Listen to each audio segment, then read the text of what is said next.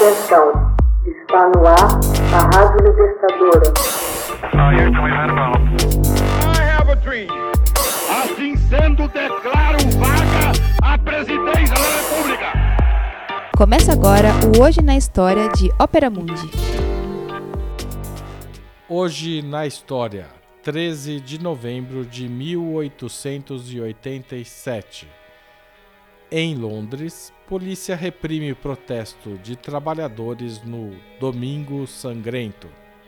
No dia 13 de novembro de 1887, a Polícia Metropolitana de Londres promoveu um selvagem ataque contra uma manifestação de desempregados. Manifestantes, movendo-se em colunas de diferentes partes da cidade, foram separadamente atacados ao se aproximarem do centro. Agredidos com cacetetes e porretes, foram afugentados para as ruas laterais. As faixas foram apreendidas, os cartazes rasgados e as bandeiras destruídas. Muitos foram presos. Dois homens gravemente feridos vieram a falecer. O episódio foi imediatamente alcunhado de Domingo Sangrento e a manifestação foi vista como uma virada crucial do movimento socialista. A Federação Democrática havia sido fundada pouco antes, em 1884. Tornou-se logo a seguir Federação Social Democrata e, em 1885, sofreu a sua primeira cisão quando um grupo chefiado por William Morris, Eleanor Marx e Tom Mann criou a Liga Socialista. Membros de ambas as organizações pertenciam também à Sociedade Fabiana. Em 1885, a repressão policial invadiu o International Club em Londres e fez com que vários de seus membros fossem presos. Manifestações no East End eram dissolvidas Porém, houve grandes sucessos. Em fevereiro de 1886, dezenas de milhares de pessoas foram a Trafalgar Square a fim de protestar contra a situação dos trabalhadores na Irlanda.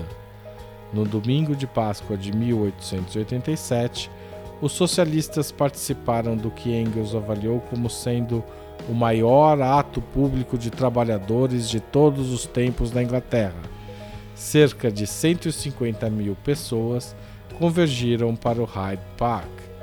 A resposta da classe dominante foi a renovação da lei de crimes, que suspendeu todos os direitos civis dos irlandeses. Um novo governo conservador estava determinado a manter a ordem. O novo chefe de polícia, Charles Warren, começou por proibir qualquer reunião na Praça Trafalgar. Seus agentes levaram a cabo batidas e prisões sumárias por toda a cidade. Os nacionalistas irlandeses e os radicais convocaram uma demonstração na praça para 13 de novembro. Os socialistas se encarregaram de mobilizar os trabalhadores em várias partes do East End. Milhares de policiais armados se concentraram na praça. Um observador neutro viu quando o líder socialista e membro do parlamento Carnegie Graham foi cercado pela polícia. Os acontecimentos não intimidaram o movimento, ao contrário, inspiraram-no a retalhar. Manifestantes desafiaram no domingo seguinte a força policial. Durante o ataque, um jovem socialista, Alfred Linnell, foi derrubado e pisoteado por um cavalo da polícia vindo a falecer pouco depois no hospital. Seu funeral, em dezembro, transformou-se no maior evento político organizado pelos socialistas. Contou com a presença de importantes figuras da esquerda, mas, ainda mais importante, foi assistido por dezenas de milhares de trabalhadores vindos dos bairros operários de Londres. Tanto Engels quanto William Morris consideraram os acontecimentos do Domingo Sangrento e seus desdobramentos como um momento crucial para os trabalhadores e uma lição profunda sobre o poder do Estado. Muitos dos manifestantes julgaram que a única possibilidade de reformar o sistema seria trabalhar pacificamente por dentro. Os revolucionários socialistas concluíram pela necessidade de prosseguir com a confrontação, porém conquistando mais e mais adeptos e desenvolvendo melhores métodos para derrotar o regime. Texto original de Max Altman, locução de Haroldo Cerávulo Cereza. Você já fez uma assinatura solidária de Opera Mundi? Com 60 centavos por dia, você ajuda a manter a imprensa independente e combativa.